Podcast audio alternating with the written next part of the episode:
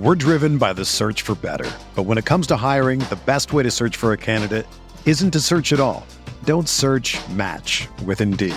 Indeed is your matching and hiring platform with over 350 million global monthly visitors, according to Indeed data, and a matching engine that helps you find quality candidates fast. Ditch the busy work. Use Indeed for scheduling, screening, and messaging so you can connect with candidates faster. Leveraging over 140 million qualifications and preferences every day, Indeed's matching engine is constantly learning from your preferences, so the more you use Indeed, the better it gets. Join more than 3.5 million businesses worldwide that use Indeed to hire great talent fast. And listeners of this show will get a $75 sponsored job credit to get your jobs more visibility at Indeed.com slash BlueWire. Just go to Indeed.com slash BlueWire right now and support our show by saying that you heard about Indeed on this podcast. That's Indeed.com slash BlueWire. Terms and conditions apply. Need to hire? You need Indeed.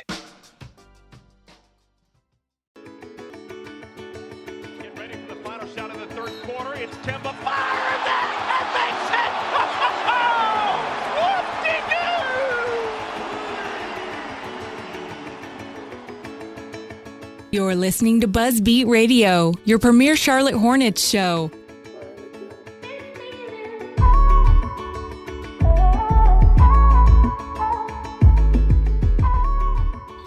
All right, welcome in another episode of Buzzbeat Radio. Plenty to talk about uh, tonight. We're actually recording this on Halloween, so if you hear like a door knock in the background or my dog bark, it's because there's trick or treaters that I'm not going to get to uh, because we were coming to you guys talking Hornets basketball.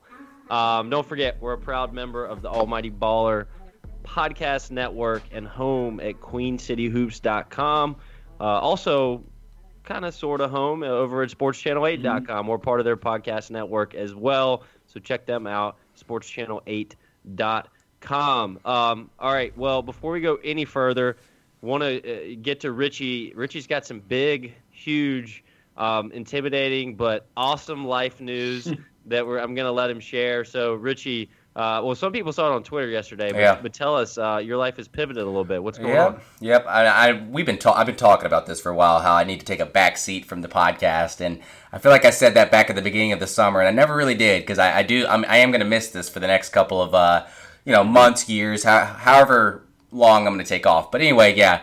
Uh, my wife and I uh, delivered a baby on Sunday, uh, 4:30 a.m., uh, October 28th. So that's something that's huge in our life, and I really haven't watched a ton of Hornets basketball since, so my voice on here is not going to be heard uh, on episode 77 today. But yeah, he is, you know, taking up a big part of my life, and Hornets has to take a back seat. But I will still be here to kind of record you guys today, and um, as you guys transition, maybe one of you guys can do that. But uh, I'm happy to record as always.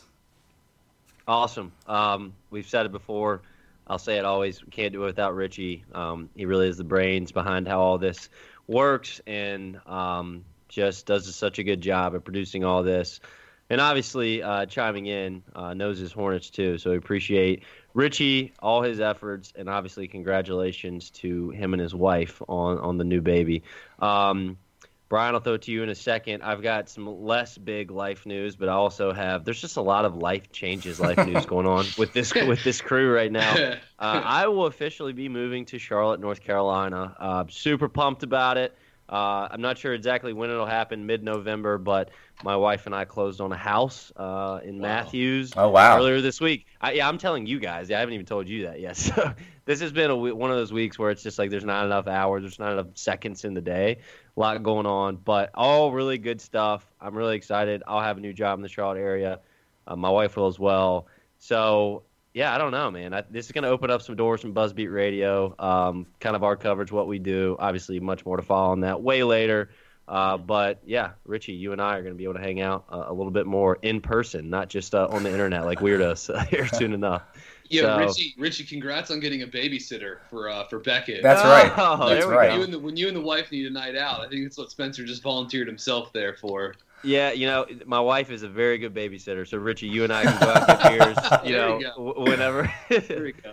No, so excited. Um, just a lot of good stuff happening here. But we are still committed um, amongst all of this to bring you guys uh, what we can here on the Hornets, and we've got a lot to talk about. BG, all right, what's your big life announcement? Uh, not to nothing nearly along those lines. Uh, got a few other things I'm kind of working on right now that are that are job career related, but uh, no news to report on any of those fronts at the moment.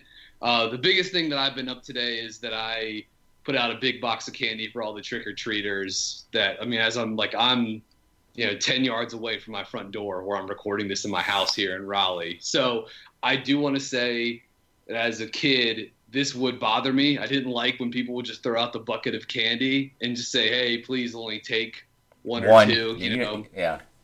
so I put out. So I feel like I'm compromising my morals a little bit here, but I suppose this is just getting. This is just growing up. But uh, put out the box of candy with a note saying, "Take as many pieces of candy as you would like, but think about others." And uh, I told everyone to have a spooktacular Halloween too. So I threw a little pun in there, so I didn't feel quite as curmudgeony for just throwing out the box with candy and a, and a note on it. So happy Halloween to both of you guys. I think once we're done recording this, I may actually uh, partake in some of the Halloween festivities here in downtown Raleigh too. So nothing too new to report. Um, but yeah, basketball season's coming up. I was, I guess, I was in Charlotte last week for ACC Media Day uh, at, at the Spectrum Center, which was cool. So exhibition games are going on in the ACC right now, and in a few days we've got Duke, Kentucky, November sixth. So we've got uh, Crazy. you know, we, we can start we can start scouting draft prospects now too. Is the other thing like we can get on it now with some some draft coverage here too. So uh, busy times on the horizon. Uh, not with baby, not with move, but but with uh, just uh, basketball season makes things hectic. That's all. Well, it all counts the same in the end. I, you're definitely in the spirit, BG. Um, I didn't write anything down. I put a bowl full of candy out on the front porch, turned the light on, and I'm just gonna let the masses kind of figure it out for themselves. So um, that that's that's about as Halloween spirit. I was never a big Halloween, e- even as a kid. I, I mean, I just I don't know I don't know why. I don't like horror movies. I don't like scary stuff. So maybe that has something to do with it. But uh, I'm not a horror movie guy myself either. Like I'll fully admit that one. Uh, Yeah. Which is which is saying. I mean, I guess I get enough of my uh, my cheap thrills from watching the Hornets, so there's no need to go seek. There's no there's no need to seek terrors outside of that. Like I have my own I have my own fantasy to, fantasy world to live in. So, uh, but yeah, I will fully admit, not a big horror movie guy, uh, and I've definitely had to like try to act tougher around groups of people when they're like, "Yeah, should we put uh, The Shining on?" In my mind, it's like, "No, please no don't. thanks. Let's watch a comedy movie instead." But nah. Anyways, um, yeah, I I like Halloween, but not scary movies. Well, speaking of uh, the terrifying Hornets, not so terrifying here as of late. Um, certainly not terrifying in these last few games. Um, so let's let's jump right in. BG, you know, I, I think we'll talk Chicago in Charlotte, talk that game, talk at Philly, and then and then break down um, last night Mi- Miami at Charlotte. Also, let's jump into some stats. There's plenty to dig into in terms of lineups and where the Hornets are ranking uh, from an offensive perspective, which is I can't believe they're second in the league right now, but we'll dive into that. So uh, that's kind of what we got coming up. That said, let's jump in. Um, the Hornets had a terrible loss in Chicago um, last week, and then Chicago came to them two nights later, last Friday night, and the Hornets looked as you would expect them to look against a team as bad as Chicago, which I think when it's all said and done, they got a shot to be one of the worst in the league. Yes. That's that's a pathetic group of uh, basketball players right now in terms of effort. Um, so Charlotte in that game, points per possession, 138 and a half, which is as good. I mean, that's the 99th percentile uh, of you know of offensive rating, points per possession. Uh, so they were lights out offensively in that game, getting on the offensive glass. MKG really doing what he does best there. Effective field goal percentage of 65 and a half. I mean, it, they were it was all too easy. And then Kemba, obviously with his big game as well. Um, BG in this game coming off the very disappointing loss at Chicago. How big was that performance from a Charlotte team that I think we walked away from that Chicago game again in the Windy City and we're like, oh Lord, here we go again. Can't win these games. We should. Lackluster performance. That was a big Mhm. performance for Charlotte to return home and do what they did. Yeah, it was major. And I mean, I guess anytime you play Chicago twice in in in one week, you're already counting two wins in your head. And Charlotte seemed to get a little bit ahead of themselves, but man, they came back off the off a pretty pretty long road trip. Came back to to Uptown Friday night, and, and they just played outstanding. Uh, they they really did. 45% of their shots at the rim. Um, this was a dominant offensive performance. Kemba Walker did his thing five of ten shooting from deep, 30 points. Hornets plus 20 with him on the court. Um, Nick Batum 10 points, a plus 27. It look, I thought Chicago put up a little bit of fight early in this game, and then right around I want to say it was maybe in the second quarter, but I think it was Wendell Carter Jr. for the Bulls. Uh, the rookie out of Duke, whom I'm quite a fan of, and you know if you've been listening to this podcast or follow me on Twitter, but he blocked the shot. I think he blocked Cody Zeller and the mic even picked him up saying a few choice words to Cody Zeller uh, after that happened, uh, being pretty happy with himself for, for, getting the block shot. And it just seemed like after that, the Charlotte just went kind of bonkers. Like uh, it's sort of an arbitrary turning point. But man, they were just dominant. And this game got out of hand really, really, really quickly. Um, Hornets as a team, uh, 14 three pointers, which is a lot Although I guess it seems a little bit less because a couple nights later, Klay Thompson individually went out and hit 14 three pointers against the Bulls. But uh, yeah, Hornets were 14 of 32 from deep, 15 of 16 from the line. Uh, I mean, 135 points on 93 field goal attempts, um, and 30 assists on 53 made field goals. It was it was a really it was a clinical offensive performance against a team that's got to be the worst defensive unit in the league. Like I don't even care if the numbers say that's right or wrong. Like, this team with Jabari Parker loafing around up there, like it's a bit of a joke. Yeah, defensively, that group is just an absolute mess. Um, it's kind of hard to fathom that Jabari Parker's making twenty million dollars this year. Uh, but guess what? You can lock in, BG. Uh, the Bulls not picking up that option uh, this summer. I, I, would say that's yeah. a lock. Seven games into the NBA season. Um, but yeah, look, you know, Tony Parker was really big in this game. We'll talk more about him later. 36.4 usage percentage. I mean, he yeah. is absolutely running the show with the second unit. And look, I think the narrative across the league, really across the, the country, uh, was going to be he just doesn't have legs left. You know, can't even play 50 games. You know, how much is he really going to help?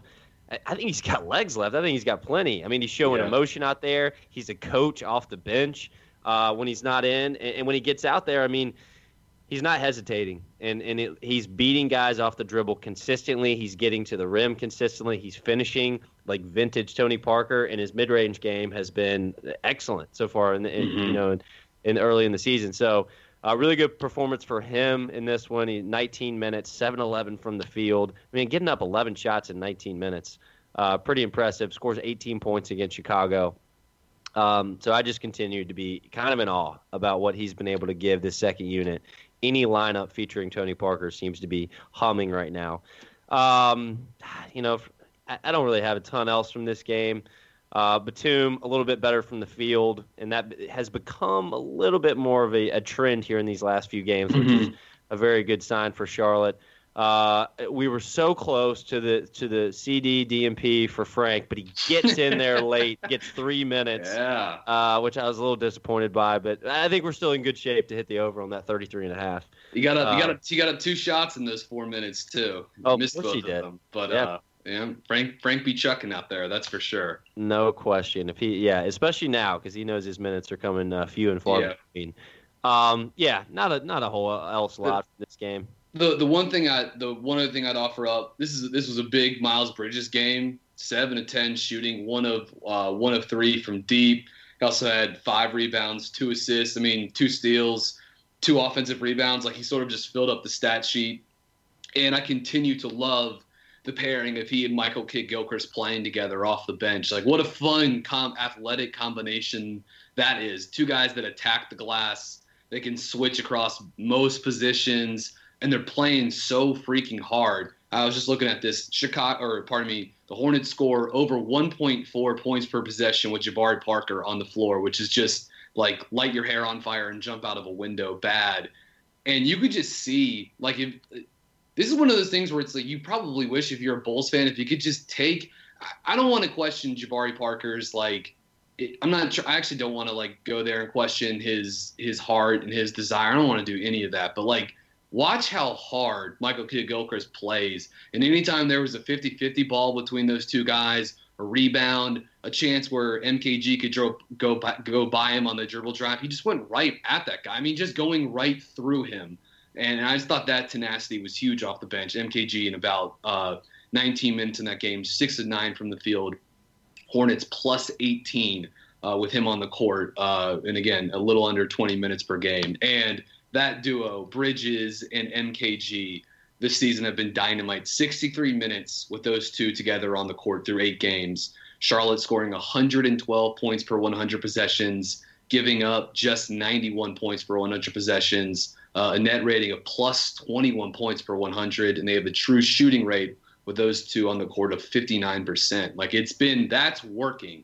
And yeah. it's really fun to see that being the wing duo off the bench as opposed to previous years where it was Marco Belinelli or I mean Jeremy Lamb has obviously been a good a good facilitator at times, but um, of, of, of good driver of second unit offense. But again, to keep going back to this part, they just they're just bringing so much more athleticism off the bench now than in the past when it was Frank Kaminsky or Belinelli or Jeremy Lamb. Like it just the product looks inherently different because they're more athletic and they're playing really hard.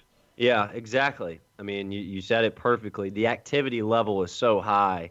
Uh, the amount of pressure they can put on the ball by just seamlessly switching across multiple positions takes teams down, you know, to the end of the shot clock. And, you know, look, Bridges is not a guy yet, and we knew this coming out of college. He he you know he doesn't get into a stance consistently yet, but you can tell by watching him play as these games have gone on, as we've gotten a little deeper earlier in the season, that's a focus point for him. Um, but the ball, you know, is still getting past him off the dribble a little bit easier. But his ability, and we've already talked about this with MKG, those two guys and their ability to come from the weak side, or God Almighty, come from almost anywhere on the floor to mm-hmm. just play center, clean up, clean it up at the rim, and send the Hornets on a fast break the other direction has been special. It, really has, and mm-hmm. it you know it's freeing Borrego up these guys' activity activity level. You know to play that lineup with MKG as the five or Marvin as the five and go super small. I mean it's it's mm-hmm. literally it starts with guys like Miles Bridges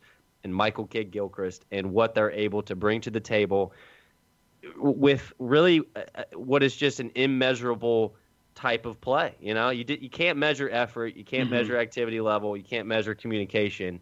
And MKG and, and Bridges bring those things every single night. Um, and two two other things I want to just throw out there real quickly about Bridges.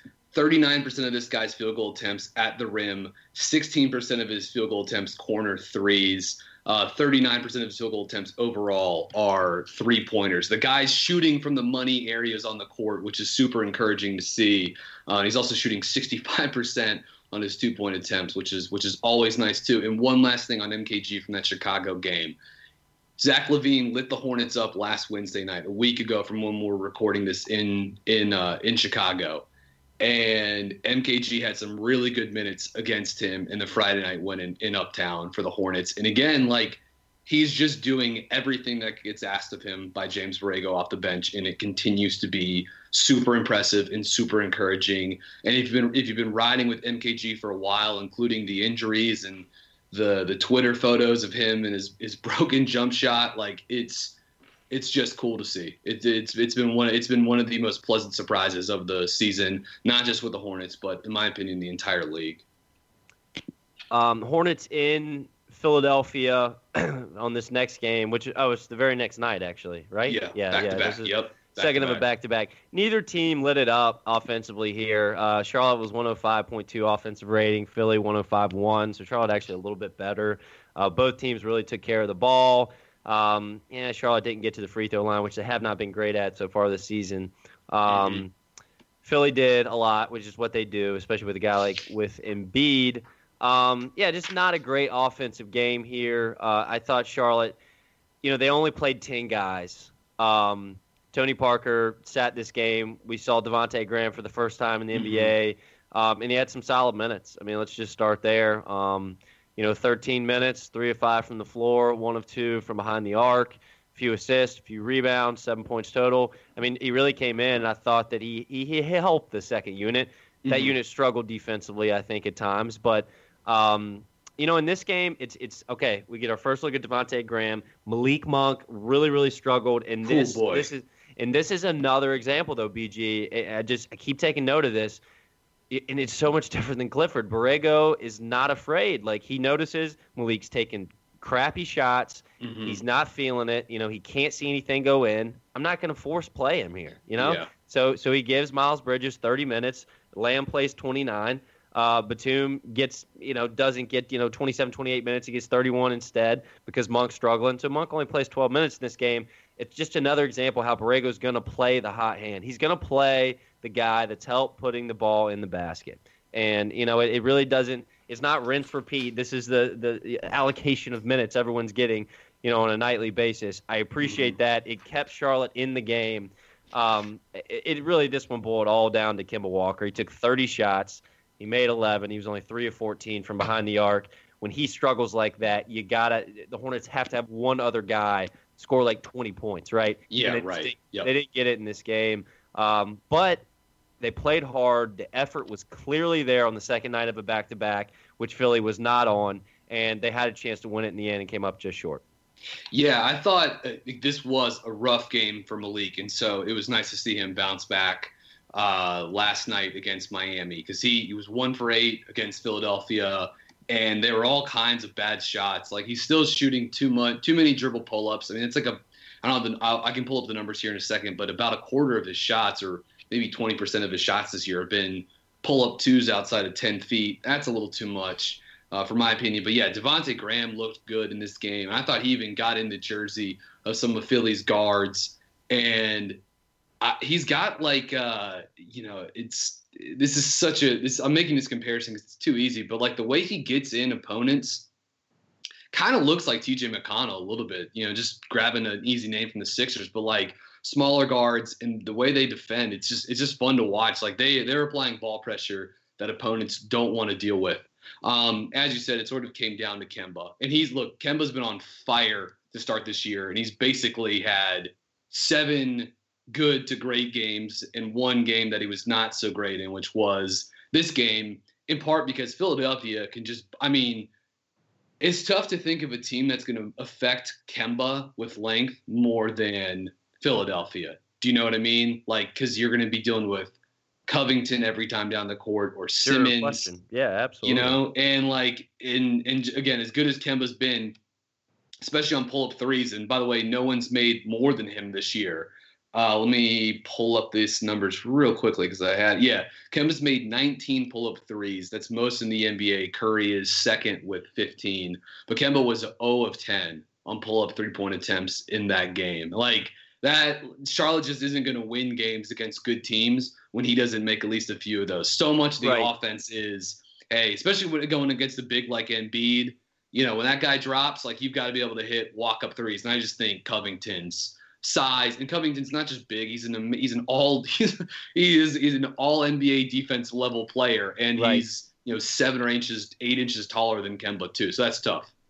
Um, yeah, and, and Hernangomez doesn't play in this game either. Uh, Biz gets those minutes, whi- which I get it. Like you want a guy like Biz to come in, and I kind of get it, right? You you want him to come in and bang with Embiid a little bit. I mean, he he is. This is where his utility player uh, value comes into comes and gives you some value because he can come in and bang, challenge guys, be physical, which you have to be with Embiid. One of the things I really circled in this game was, you know, they're gonna Philly's length, as you touched on, is gonna really it's gonna make life hard on Kemba, especially in the pick and roll. They're gonna blitz him. Embiid's gonna blitz. He's capable of doing that. I kind of circle Cody Zeller here, zero assists, um, and maybe you can pull up like the secondary assist, the hockey assist, if he had any of those. But this is one of those games where you think, let's pull Embiid. Let's a lot of one-five pick and roll. Let's try to get Embiid as far away from the rim as we possibly can, and then play out of that with Mhm. the roll or a guy like Zeller. So I circle that zero assist, and I'm sure there were plenty of opportunities there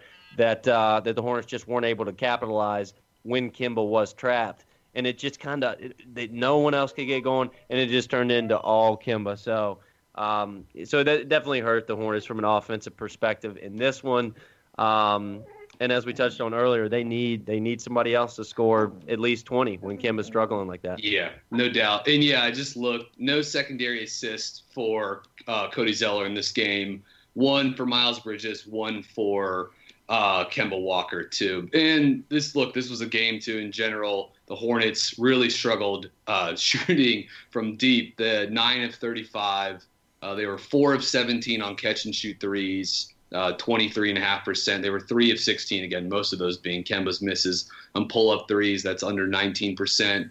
And yeah, look, one of the one of the things that the team's the team's playing well, and I think it's sort of like slightly exceeding some of the the optimistic preseason expectations if you had them of the team. But one of the things that has been kind of missing with them so far this year is Marvin Williams has not shot the ball very well. The Hornets have been yeah. great on catch and shoot open threes. In fact, for almost 46% on catch and shoot wide open threes this year with no defender within six feet. They're second in the NBA to only Indiana, who shoots uh, fewer of them.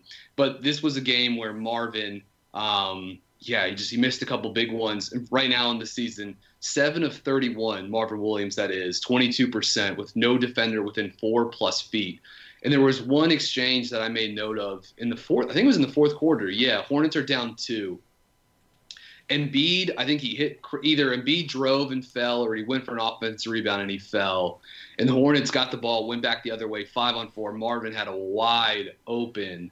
Um, uh, I don't think it was quite a corner three, but like open catch and shoot from like the the bend, and he missed it. And Philadelphia came down and scored. And that just look, you, you never you can never boil down boil the one game down to to one possession, but that was just a huge like that gives Charlotte the lead maybe that gets you know Marvin going, and, it was just a tough a tough miss. But look, for the second night of a back to back, when you didn't have a good shooting game, like you couldn't get Kemba going, you couldn't, no one could hit from deep.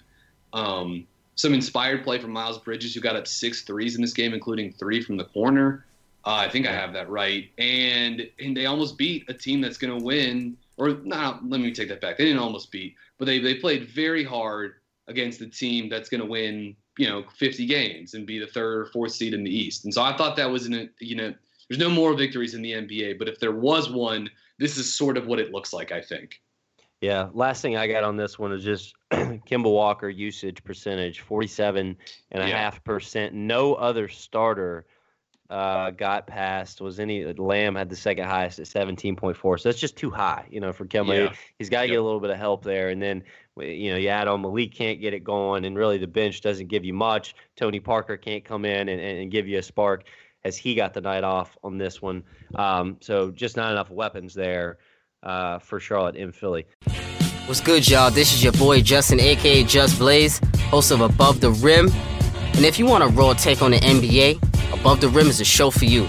With dope beats and entertaining guests each week, we offer a great new insight on all things NBA. You don't want to miss it. Find it on iTunes, Stitcher Radio, and the Almighty Baller Network. Um, all right. So last night, uh, Miami comes to town on the second of a of a back to back. They lost to Sacramento the night before. Um, so you know, Charlotte, this is a game. You look at it and you say, all right, we gotta we gotta have this game, especially with Miami coming on the second of a back to back. Hornets mm-hmm. offense was excellent, 127.6 points per possession. Um, that's up there. It's 90th percentile in the league. Effective field goal percentage, 62.3. Uh, Charlotte got to the free throw line a lot last night. That that is something I'm looking for. There's like four or five stats I'm looking for every game mm-hmm. uh, for this team, and that's one of them because they're not they just don't really have the, the keys to get to the free throw line consistently. But they do it last night. They capitalized from there. Um, continue to, to, take care of the ball. Um, let's see here. Kemba was. This is the game that I've kind of been waiting to see from the rest of the supporting cast. You know, for Charlotte is mm-hmm. when is Kemba going to take a little bit of a back seat? And and last night, not a back seat, but w- when is he not going to have the pressure to carry the whole offense? And last yeah. night was the game. Um, Kemba was six of fourteen. That that's great. I think we want him to take at least 20 shots, but he takes 14. He's getting help. All right, awesome. I'll take it. 19 points, eight assists. Uh, ball was flying around last night. Nick Batum, probably his best game of the year so far, uh, mm-hmm. from from a four quarter perspective. He was really good in the Orlando game earlier, early in that game, but but last night full performance, seven and ten from the field, three of five from behind the arc. He was just he was aggressive. Twenty points. He was aggressive. Um, he was Mm-hmm. aggressive, attacking the basket. He was not hesitant, um, even if he had a little bit of space. I can remember one instant. I think he stuck one in McGruder's eye uh, as the shot clock was Yes. winding down, and Correct. McGruder. It was just it was a great contest from McGruder, but you know Batum just quick trigger. Uh, you just don't see that from him very often. Mhm. Um, and then the one other performance that, that's notable, notable, Tony Parker. I mean, wow, 25 minutes, Good 24 points, 8 of 15 from the floor, knocked down his only three that he took, and 11 assists. I mean, this is like like throw Tony Parker in a time machine and go back like eight seasons. I mean, this, Yep. and that's what I was talking about earlier. BG, he's he still has a burst. I mean, there Mm-hmm. are some legs in there, and left, and the Hornets have made it very obvious they're not going to play him on back to backs often, and they're going to preserve whatever they've got left in the tank. And if they're able to do that consistently. Um, Tony Parker's going to help this team. It looks like the Hornets. Uh, the early returns look good. It looks like they won that signing. Yeah, I, I tend to agree. And and look, that's probably the best you can you can expect from from Tony Parker. But uh, what what an amazing performance! Eleven assists, uh, only two turnovers. He was attacking, getting to the rim. I mean, going right at Dragic and uh, Bumpy Johnson. Tyler Johnson, I think, was the one guy he really got after uh, in that game. And the, the Hornets were just incredible. 125 points on only 81 field goal attempts. 13 to 28 from deep, uh, 29 free throw attempts. They make 24, 83% from the line, uh, 27 assists on 44 made field goals. All of that was absolutely sensational, and I thought it was big too because they got a win when the when the starters didn't play that well. So so far this year, like the starters, that's clearly been the one like high usage lineup that Borrego is at this point it's super early and we'll see how things split off, especially when there are injuries and stuff like that too. But so far, the starters have played 107 minutes together so far this season. I believe that's a top five number in the NBA. No other lineup for Charlotte has played more than 25 minutes. Uh, starters 108 points per 100 possessions, net rating of plus seven. Uh, Steve Clifford's principles die hard, only an 11.9% turnover rate, and they're playing a little bit of a slower pace uh, under 102 uh, under 102 possessions per 48 minutes, which overall Charlotte's actually like a bottom five or ten team in terms of pace. But I say all of that to bring up that the starters didn't really play that well uh, against Miami. 11 minutes for the first five. They score only 92 points per 100 possessions. They only give up 100 points per 100 possessions too. But this was a huge performance off the bench from Malik Monk and Tony Parker. And I think you were sort of talking about the difference from last season to to this year. And I think two things I want to bring up. One, which is just sort of like the difference in terms of veteran culture setting leadership between Dwight Howard and Tony Parker. And Yeah. again, eight game sample. It's, you know, the season we're only through ten percent of the season, a little less. But you can just see him coaching team, coaching guys in the huddle. Everyone's looking at him, and they're just bringing some of these these cool small pieces from San Antonio to Charlotte. Tony Parker wanted to roll, and so far he seems to be deserving in delivering on it. Even though, uh, Uh, if they had lost last night, maybe I would be a little more critical of some of these mid-range attempts he's taken, which have been a lot. But I'm willing to live with it when he's getting downhill and attacking and setting teams up like that. So the other thing that I want to bring up too, the difference from last season to this season, and it centers on Malik Monk, which is I think if Malik had a performance like he did at Philadelphia a season ago, and this isn't maybe this isn't fair of me, but you know he wouldn't play in the second half, or maybe he wouldn't even be back in the rotation the next night, assuming everyone was the team was at full strength. And again, he was pretty bad according to Cleaning the Glass in that Philadelphia game. Monk, 44% usage, which is insane. Uh, one of five field goal attempts came after three dribbles, all from inside the arc. Uh, Monk, prior to the Miami win, was shooting just four of 16 um, on pull up twos outside of 10 feet this season. That was 21% of his field goal attempts. But let's go flash forward a couple nights later in Spectrum against Miami. Malik Monk, 20 points on 11 shooting possessions. He hits four three pointers in this game. All four of those threes are off the catch. And the only two pointer that he took that wasn't at the rim was that like end of the quarter floater that he had to make something out of nothing and got a bucket for the Hornets because like he can do that. Like he's a skilled offensive player um, and can attack one on one. And I continue to enjoy to see how he involves Willy Hernangomez. Like he's a very much a willing passer. And I like to see how, even though I think he's had an okay, not not good or great start to the season, but he's had certainly had some moments. And last night against Miami was clearly his best game. And I give him a lot of credit for that. And I give the new staff a lot of credit for that too. Yeah, he was good last night. I'm, I'm glad you brought him up. Um, going back to Monk real quick, but you know, it, last night, to your point, you know, the catch and shoot game was excellent. He hit some some huge shots off the offensive rebound. Uh, the one at the top it, towards the end of the fourth quarter was enormous. It kind of put the Hornets clear in that one. Um, you know, in, in the one-on-one game, the potential is there. Um, you know, he's going to continue to develop that part of his game. You know, he still takes some chucky, you know, stinky shots every now and then, whether that be you know closer to the to the rim or, mm-hmm. or you know those those you know fade away mid ranger types. You know, uh, but he's a capable passer too. So you got to continue to allow him to just kind of work on that one on one isolation game. But when he is allowed to be and enabled to be a catch and shoot player because he's playing with Tony Parker more or he's playing with Kemba Walker more, that's where Malik Monk serves this team this season in the mm-hmm. greatest mm-hmm. way uh, because he, he's such a lethal shooter when he sees a few go in. Uh, we learned that last night. So big, uh, big rebound game for him. Um, and then MKG had this in my notes. You know, this spacing just continues to help him so much offensively. Yep. I mean, these little runners through the lane. Uh, it's it's like almost a hook shot, but not quite. It's more like a push shot over his left shoulder with his right hand. But if he can go right and get close to the rim, you know, right at the restricted mm-hmm. area, kind of, he puts that shot in uh, more yep. commonly than maybe I would have expected so far this season. Shooting 65.6% in the restricted area. Uh, wow. That's that's okay. I mean, that's pretty good for a wing, you know. Um, in the paint, uh, non-restricted area, it's forty percent, so it's a little less maybe than I thought. But he hasn't taken that many. Those are uh, okay uh, numbers, though. Those are okay. Yeah for a guy that's not super long and doesn't dunk a ton. You know what I mean? Like those are those are okay numbers actually. Yeah, yeah, they're not terrible. So you know, MKG just offensively, you, it's just night and day the difference. He's not just standing and moving around in no man's land.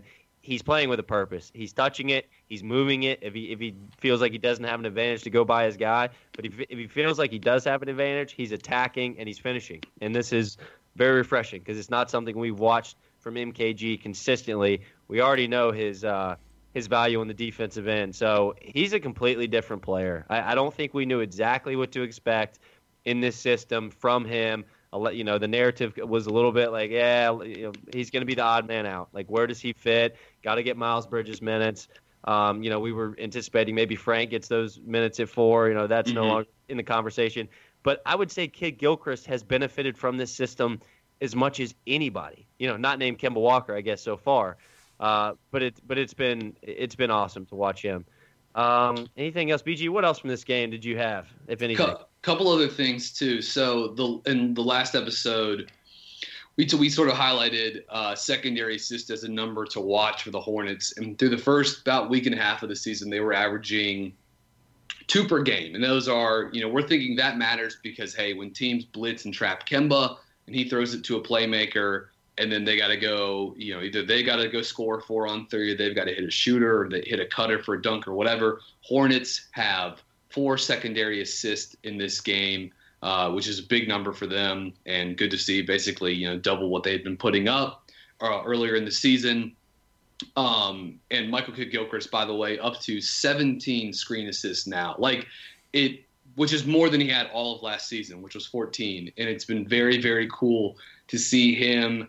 At, at one point during Miami, he was the you know they they play Marvin at the technically at five at five defensively, but MKG's playing the the one with the four around him on offense, and it's just cool to see him with all of that room uh, in in in the paint and surrounded by shooters. And this was a big night for the three guard lineup and the double point guard lineup. Do you want to talk about that at all? Maybe based on, you know, do you think, I'll just throw this out there so we can maybe get into a conversation on it. What do you think of lineups with Tony Parker and Kemba Walker out there together? Uh, I mean, I'm a little bit indifferent on him. I think that, you know, I think that it's it's certainly matchup based. Offensively, it's been killer, right? Like Yeah. they are just Mhm. Lighting the nets on fire when those two guys are on the floor. And obviously, the, the biggest positive is you have two playmakers that are going to draw so much attention from the defense that if you place, you know, the, the right players around them, you know, you're going to get a lot of open shots, a lot of open looks. Um, you know, defensively, we'll we'll see if this Yeah. is able to to kind of hold its own. Right now, I don't have the numbers right in front of me. I looked them up earlier today, and now I can't remember. It, it's it's not great, but the net rating is still pretty massive because of how good they've been offensively. So you, you can't say, well, it's not working yet. I do think that as the season goes on, you'll see less and less of it because Agreed. when you got Tony Parker and, and, and Kemba Walker on the floor, if I'm an opposing coach, uh, you know, there's an opportunity to punish that.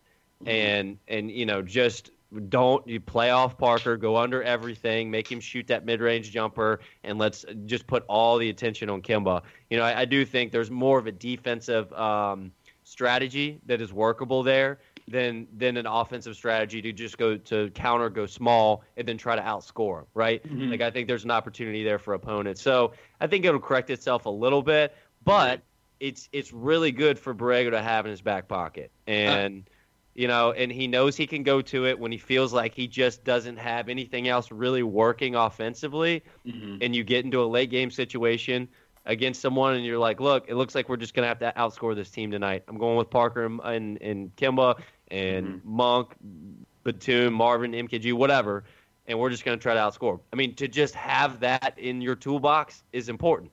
Yeah, agreed. And I actually, not to do the whole the uh, vintage Buzzbeat group think here, but I actually agree. Like, I do think it is a situation. I do think it's a situational thing. Like, I, like, I don't think it's.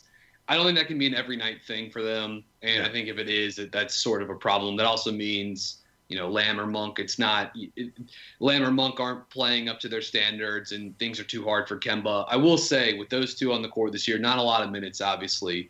Hornets right at 1.3 points per possession. It's a big number, but again, not a lot of not a lot of data to go off of.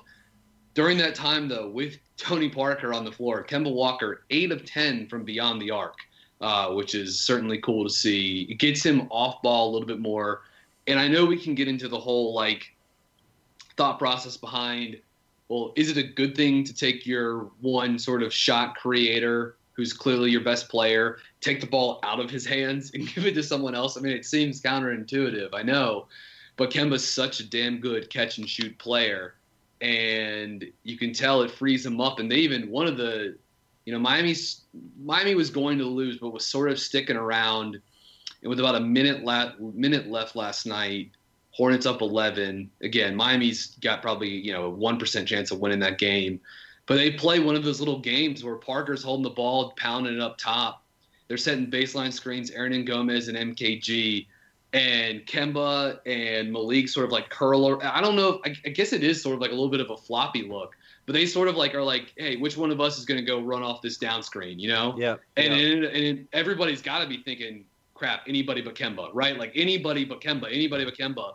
And the two Miami guards got mixed up. Malik immediately just jetted off the, the, the pin down from uh, uh, Hernangomez, splashed a three that, you know, the game was sort of already out of doubt, but that certainly put a nail in the coffin.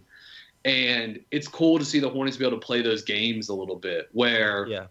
you look, you never you never want to make the comparison of Charlotte to Golden State. You're you're comparing apples to the best orange you've ever seen in your entire life. But like that stuff that Golden State does with Steph and Klay, right? You know, like that it's that type of damn both of these guys are shooting are going to shoot 40 plus percent off the catch like uh, who do we do? Who do we guard when they're sort of like both sort of playing games with each other on the baseline and deciding who's going to run off this screen, who's going to run off that screen? Um, I again, I don't think lineups with Tony and Kemba can be super sustainable, especially if Monk's a part of that picture too, is like the third wing.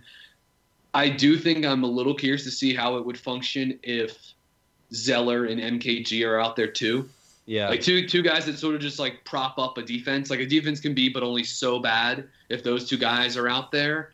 Um, and obviously they have they can do good stuff offensively too. So that that would be my one little caveat is I'd like to see a little more of it, not too much of it. And I think there are things like if it works, it's not a fluke. Like there are things Right. that lineup can do that make sense. And if defense is an issue, I do think featuring it with Zeller and MKG can offset a little bit of the uh, the the size disadvantages that you'd have on the perimeter. Right, right. Um, yeah, the last point I want to make about the you know the Parker Kemba small ball lineup is just that I- I think it's we got to remember that Borrego has installed an offensive series.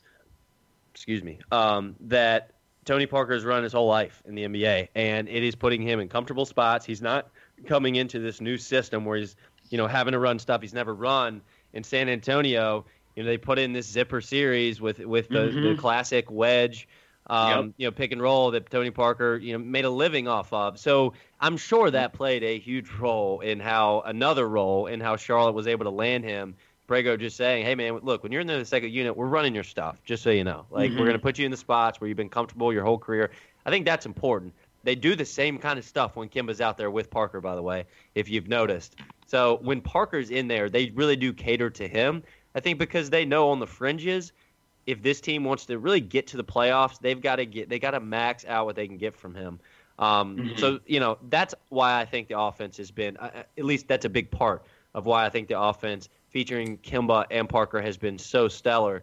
Um, the other point you were making earlier, and and this is kind of where like again on the fringes, it's why the Hornets have the number two offense in the NBA right now because the sets they're running there is a very clear, at least from what I'm watching, a very clear read and react um, style to what they're doing, which is which is not the case in the past with Clifford. It was more concrete.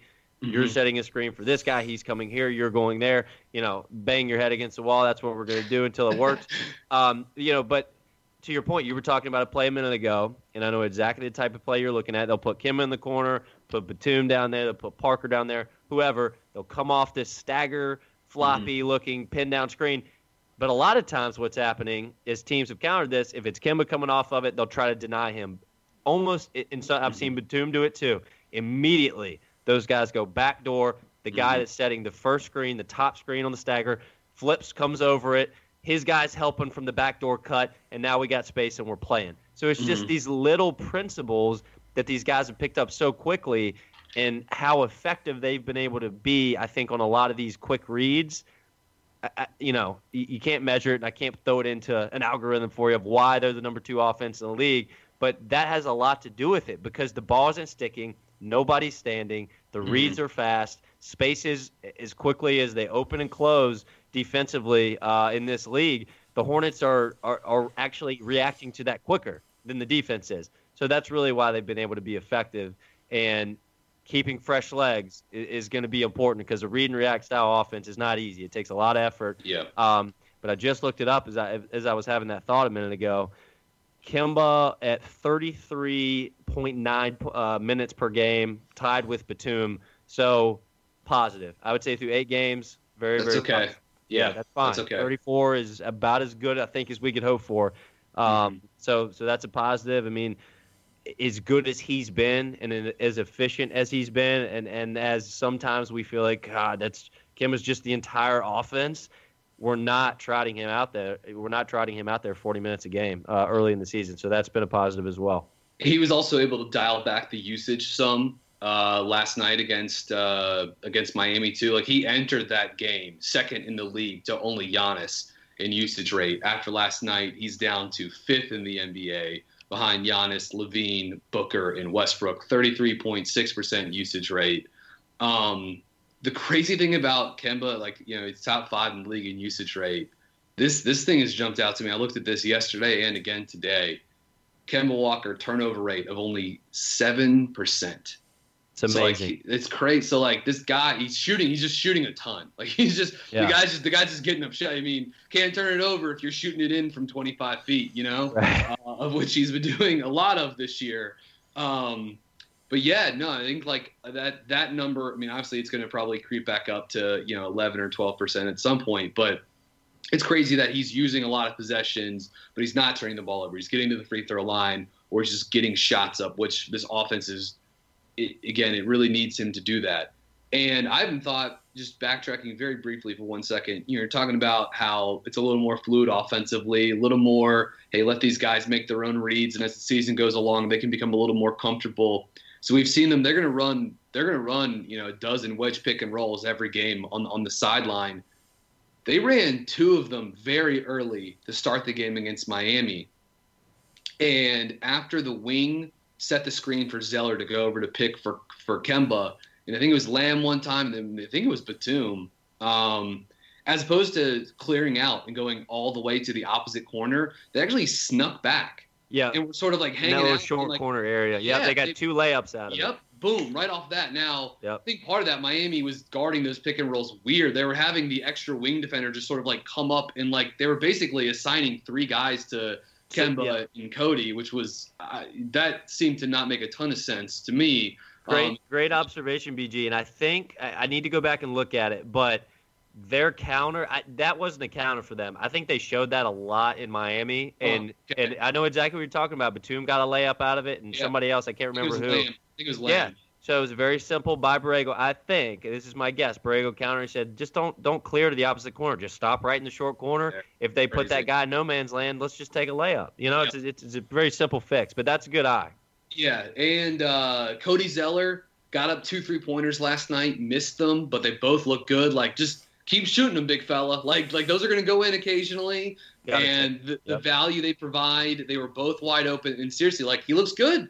You know, he looks he looks more comfortable than some of the other big guys that have tried to add three pointers overnight, you know, microwave a three pointer overnight the last couple of years. And this is, I think it's more impressive Cody Zeller saying, I'm going to take pick and pop threes from 25, 26 feet than it is Derrick Favors being like, well, I'm going to take like, I'm going to try to take a wide open catch and shoot three from the corner at 23 feet. Like, I just think it's, right. it's impressive that he's taking it and I want to get this in real quickly too, because Kemba and Cody, man, like that, like what? Uh, once again, they continue to be just so damn good next to one another.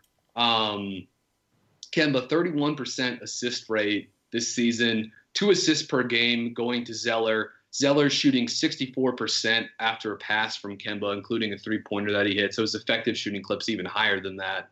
Uh, maybe you know a little bit, few percentage points higher than that with Kemba and Cody out there, 112 points for 100 possessions. Like these guys are awesome. And Spencer, you put the video out on on Twitter last night of the one where Kemba, you know, looked like he was going to pull up from the elbow, and he even got into the air and was like in a shooting position. He waited for the defense to clear, and Cody, you know, because he's Zeller, man, he never stops running. Like he just kept dive bombing to the rim. Kemba hit him in stride for the slam, and it was a thing. I mean, it was a filthy pass and a thing of beauty, and something that comes with both of those guys having a ton of reps with each other and just sort of growing into the players that they were that they can become.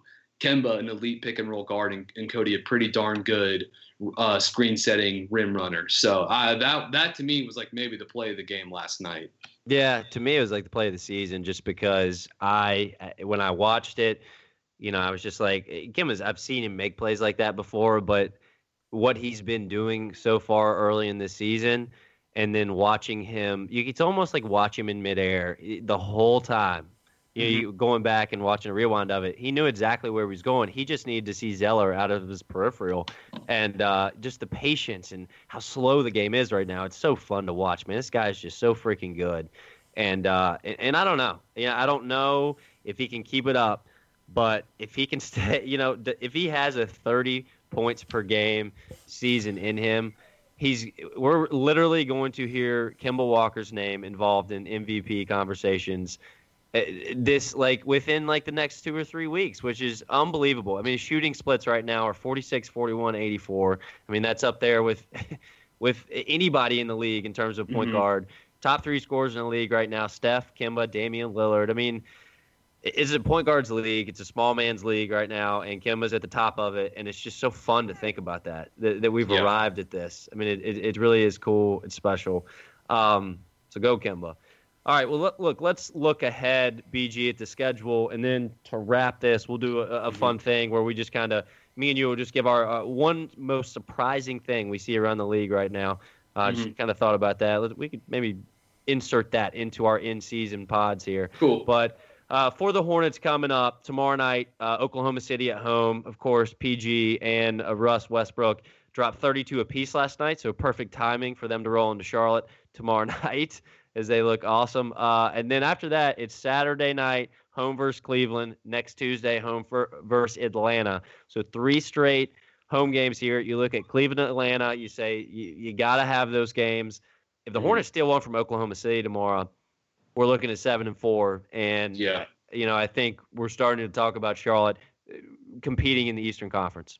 Yeah, no doubt, especially because Washington looks so bad. And I mean, I'm sure our boy Dwight Howard's going to show up Friday night and just rectify all the Don't worry, he's on the way. He's coming to save Oh the day. Don't boy, just I mean, it just so that is someone else's problem now. Like, you know, the it continues I texted you guys about this last night, but just you know, I'm, I'm just watching through TV, but the vibe around this team seems to be, and they're playing good ball, so that helps. But the vibe just seems to be so good around the team.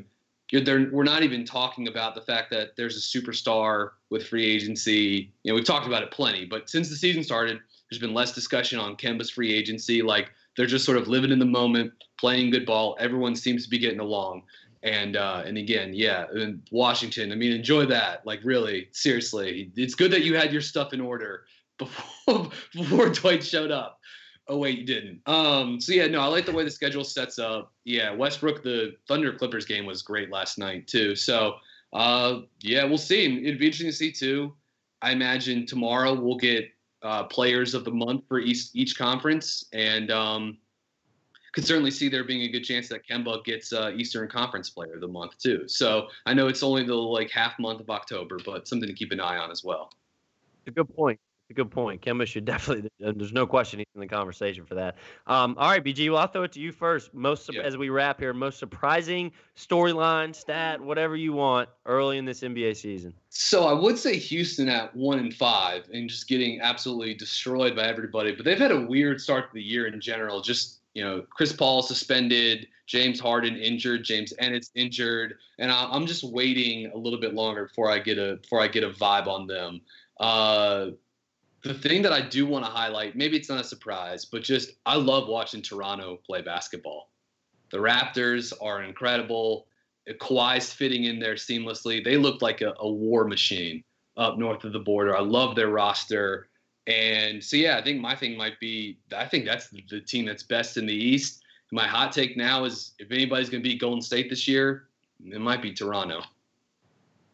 Yeah, they look really, really scary. Somehow they're Scary not good. defensive rating. It feels like they're easily number one. I mean, they- they're they have the ability uh, to be the best defensive team. I think when they get to the postseason, like they might be one of the better postseason defensive teams we've seen ever in the Mhm. NBA. Uh, but that that's down the road. My surprise uh, so far is Milwaukee. Uh, you know, I just I, I expected them to be good. I knew there was like a, a possibility that they were going to turn a corner and win 52, 53 games this year, which it looks like right now they're easily going to get there. Um, but the style is what surprised me. Um, Budenholzer's done a great job. I can't believe Brook Lopez has taken like 50 foot threes every game. I mean, it's he really has. He's like Yeah. kind of changed that offense. He he is a huge piece of why uh, they're so different because Giannis isn't. You know, he's not striping it from deep. Um, so Milwaukee's taking a ton of threes. They're making a ton of threes. Their offense looks amazing. I, ju- I just am really, really shocked at how quickly they have changed stylistically. Um, yeah. Middleton's been Middleton's been unbelievable for them too. Crazy. That guy has a huge payday coming. Yeah. Uh, Yeah. and I don't. Yeah, we'll see if Milwaukee can can retain him. They're they're damn sure going to try. But Milwaukee looks good. They can win the Eastern Conference. That's my early season surprise. Outside of that, I, I am just smiling from ear to ear about what I see in Washington right now. I one of my uh, off the record predictions before um, this season, and I got a buddy who's a big John Wall Kentucky guy. You guys know who he is. Yeah. Uh, but I told him I was like, look, man, they brought Dwight Howard in that locker room. This is where it breaks. Like, and he hasn't played yet. We're just waiting until he rolls out there. Just wait until they to throw him the ball six times a game and let him backboard with, with uh, his shot. But it, it's a disaster there. BG, they, they got to get off something, right? They have to Yeah. shed these contracts. I mean, next, it, uh, Porter, Por- Beal, Por- and Wall are going to make a combined $100 million next year. They got to Por- shed one of these. Porter and Beal are, are movable, but man, it would be it would sting to move Beal because he's such a he's such a damn good player. Uh, Wall, you can't trade him. Like you're you're you're he's just he's just he, you're just stuck with it. You're married to him, so, uh, Washington. So yeah, it's crazy. Somebody threw this trade at me last night, and I actually think it's it's quite interesting. I've not thought about this. Wall. I mean, obviously you'd have to throw in other stuff to make the cap, you know, and make the numbers work. But yeah, Wall for uh, Jimmy Butler straight up. Whew. Like it makes some sense, you know. No, like it does. I mean, this guy, you know, they stay competitive. Um, Washington gets off a, a, shit ton of money. They get Town, a guy back. You know what I mean? It makes some sense. Towns and Wall would be awesome together. Yeah. That's dynamic pick and roll, pick and pop. Beal could run the offense in my in you know Beal and Satoransky could run the offense for the Wizards. Both those guys are capable.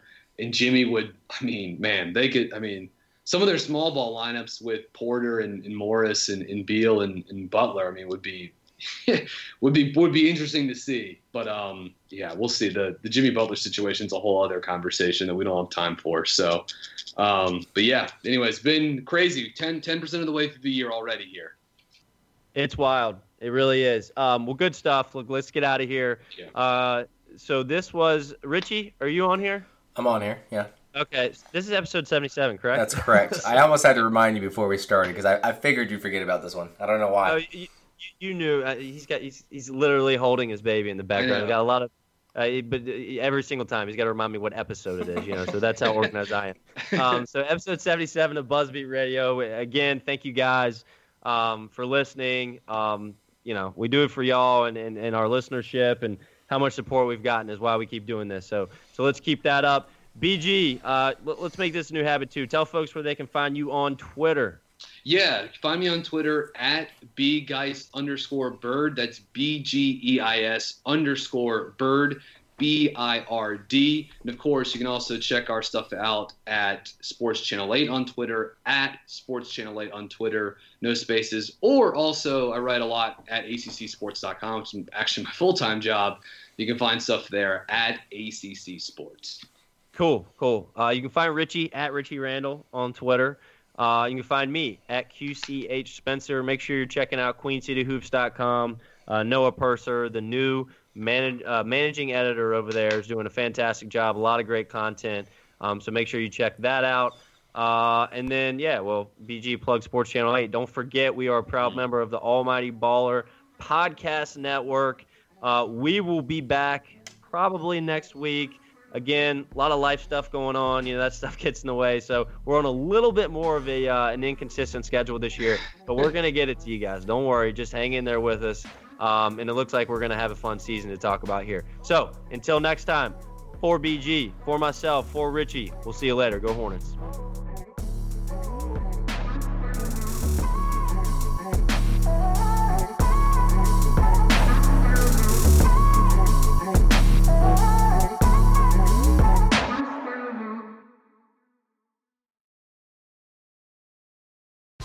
Whether you're a world class athlete or a podcaster like me, we all understand the importance of mental and physical well being and proper recovery for top notch performance.